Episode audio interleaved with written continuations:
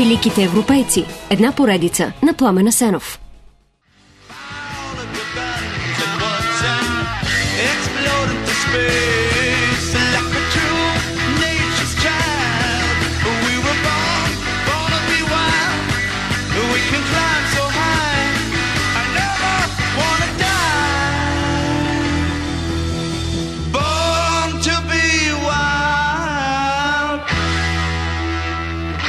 През юни 1968 година света е озвучен от песента Born to be Wild, роден за да бъде див, или както предпочитат някои да го превеждат, роден за да бъде свободен.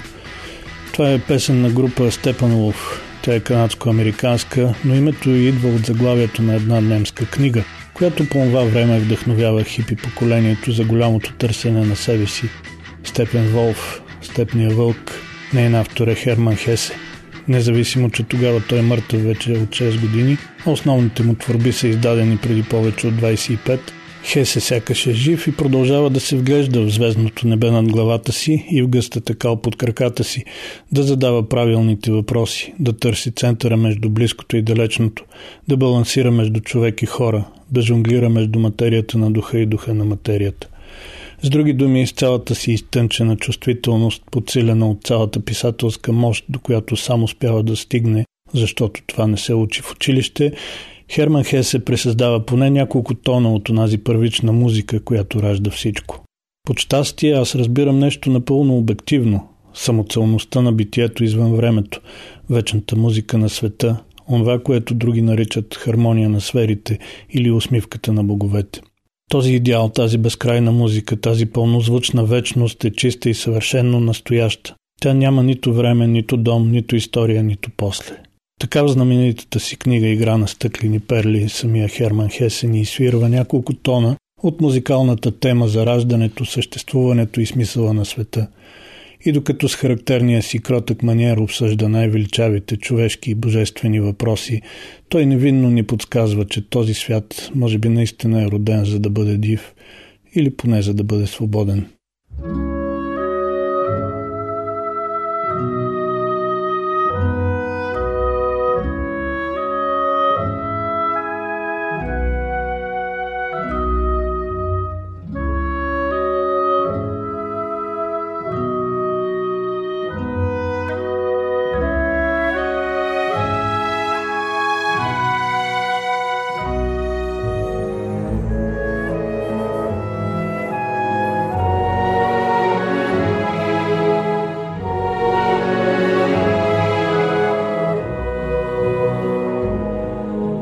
Херман Хес е писател, според когато търсенето на пътя към самия себе си минава през осъзнаване на факта, че точно противоречията на човека всъщност го правят едно цяло, а не го разделят вътрешно. Тези противоречия често са страшни сами по себе си, а сближаването и свързването им е процес мъчителен, но и вдъхновяващ. Неговите инструменти са изкуството, науката, медитацията – има и още един, който критиката рядко отбелязва като пълноправен инструмент – смъртта. Да, наистина, да се сдъвчат по този начин в две-три изречения всички сложни мисли, през които писателя Хесе преминава и всички мъчителни стъпки, които прави, за да стигне до тук, звучи много просто, грубо. Но го казвам така, за да сме съвсем наясно, доколко противоречията и опита за тяхното сближаване са дълбоко заложени в самия човек Херман Хесе – той е роден в немско семейство, което обаче изглежда по-скоро като сглобено по някакъв чудодеен начин от напълно различни хора. Баща му, Йохан Хесе, е от северо-истока, немец от Естония, тогава част от Руската империя. Той дори има руски паспорт и покрай това самия Хесе се ражда двоен гражданин, руски и немски. Бащата има славянски примеси в рода си, носи друга чувствителност, разказва други детски приказки, спомня си други хора и друга общност, която живее по други правила. Той винаги изглеждаше като някакъв много учтив, много отчужден, много самотен и малко разбран гост. Описва го по-късно Хесе. Всичко е така различно от това, което идва от страна на майка му, Мариан Гундарт. Тя се ражда и прекарва първите години от живота си в Индия, но происхода на нейното семейство е от югозападна Германия с френски и швейцарски връзки в рода. Общото между всички родители, роднини, познати и непознати баби и дядовци на Херман е, че в един или друг момент от живота си те са мисионери на пиетизма в Индия. Пиетизма е може би най-значимото течение в лутеранското протестантство, което възниква през 17 век и има множество религиозни отзвуци в целия западен свят. Думата пиетизъм идва от латинското пиетас, което означава благочестие. В случая става дума за религиозна общност, която издига в култ нравственото поведение, благочестието и смирението, като отрича светските забавления и всякаква църковна обредност. Както вероятно се досещате още от съвсем малък Херман Хесе, с всички сили и средства се противи на ограниченията, наложени от религията на родителите му и расте колкото с тях, толкова и въпреки тях.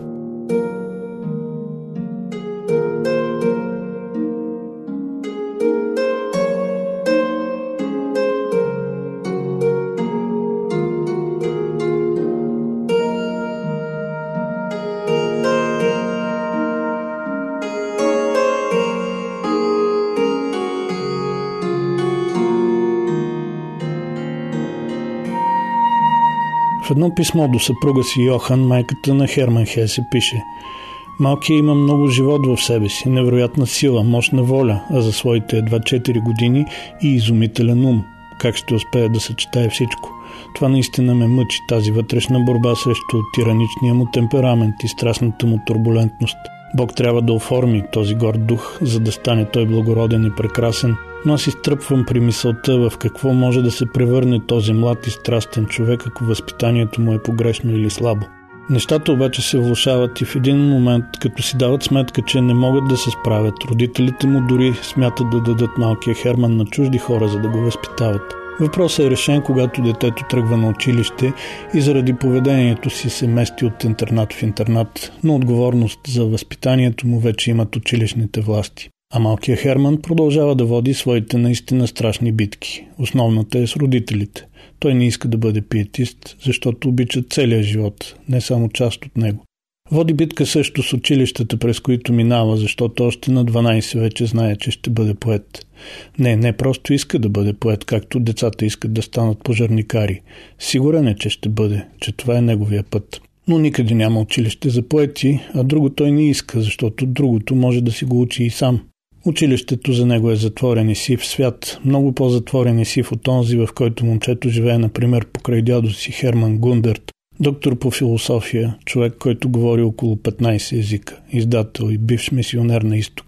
Дома му е пълен с книги, които той с удоволствие дава на внука си да чете, пълен е с екзотични предмети, които можеш да разглеждаш и опознаваш цял живот. Пълен е с странни гости, обвити в дрехи от далечни земи и мълвящи непознати слова. Това го няма в никое училище. Отчаян от битки, когато е на 15, Хесе си купува пистолет и отива в полето да се застреля.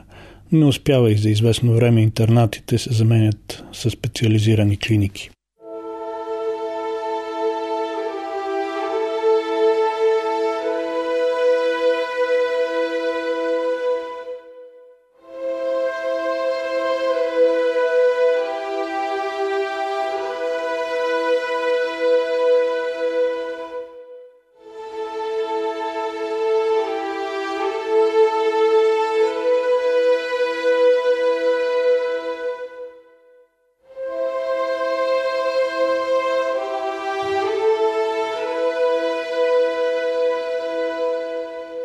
Още много други противоречия, които се опитва да превърне в хармония, преживява Херман Хесе в дългия си живот.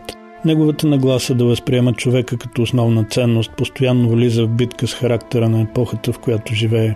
Това е епоха, през която масите все повече превземат властта, не само политическата, но и властта в културата, в мисленето, в морала, налагат стандарти и изисквания, които са обидни за всеки истински творец, а и за всеки нормален човек – Нищо различно от сегашното състояние на нещата, разбира се, но се оказва, че ние, европейците от втората половина на 20 век, родени и расли след Втората световна война, някак по-лесно приемаме опадъка за естествен процес. Може би защото сме закърмени с този опадък, може би защото сме по-цинични или по-добре владеем иронията. Много може да са причините, но е факт. Класическите изтънчени и елитарно възпитани поколения от края на 19 век Онези от преди Първата световна война забележимо по-трудно се справят с това, хладнокръвно да гледат как света им се руши не само отвън, но и отвътре. Като споменах за двете световни войни, трябва да кажа също, че за пацифист не само по чувство, но и по мисъл, какъвто е Хесе, със сигурност войните са особено мъчителен период. Представете си, това са времена на ужасна физическа и интелектуална касапница, в която крещящите ненормалници се изтъкват като истински патриоти, а призоваващия за хуманност и разум интелектуалец е национален предател – Едно от лекарствата, които Хе се опитва сам да вземе, а и да препоръча на другите и заради което през 60-те хипитата го смятат за свой гуру, е съчетанието на Запада с изтока. Биографите твърдят, че в неговата лична библиотека една до друга стоят тъй рече Заратустра на Ницше и Дао Дадзин на Лао Цза. Самата идея на писателя обаче, пренесена в реалността, често се интерпретира доста превратно. Това не е идея за сливането на тези два толкова различни свята, за разтварянето им един в друг или за надделяването на единия над другия. Така абсолютизират нещата хипитата и това им носи поредното огромно разочарование, дори се оказва стъпка точно към пълния им провал. Хеси има предвид нещо много по-деликатно, нещо като вплитане на елементи, подходи, някои идеи от изтока в западния живот и мислене. Например, медитацията като начин човек да забави темпото и да се научи повече да се вглежда в себе си. Или да искате идея за пътя, който трябва да изминеш между себе си и себе си, за да откриеш себе си. Такива неща. Иначе самия писател още след пътуването си в Индия добре разбира, че възможността да се хармонизират изтока и запада извън света на идеите практически не съществува, че тя вече е утопия. И оттам нататък в книгите му всички източни елементи, дори в роман като Сидхарта, чието действие се развива изцяло в Индия, са всъщност само атмосфера, декор, на фона на който писателя разисква и развива идеи.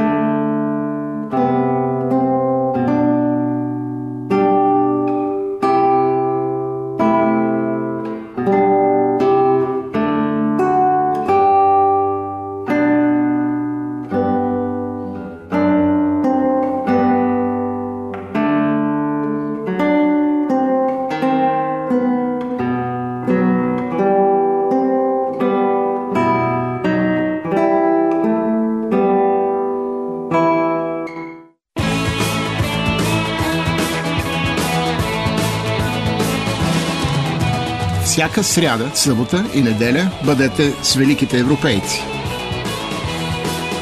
Великите европейци. Една поредица на Пламена Сенов.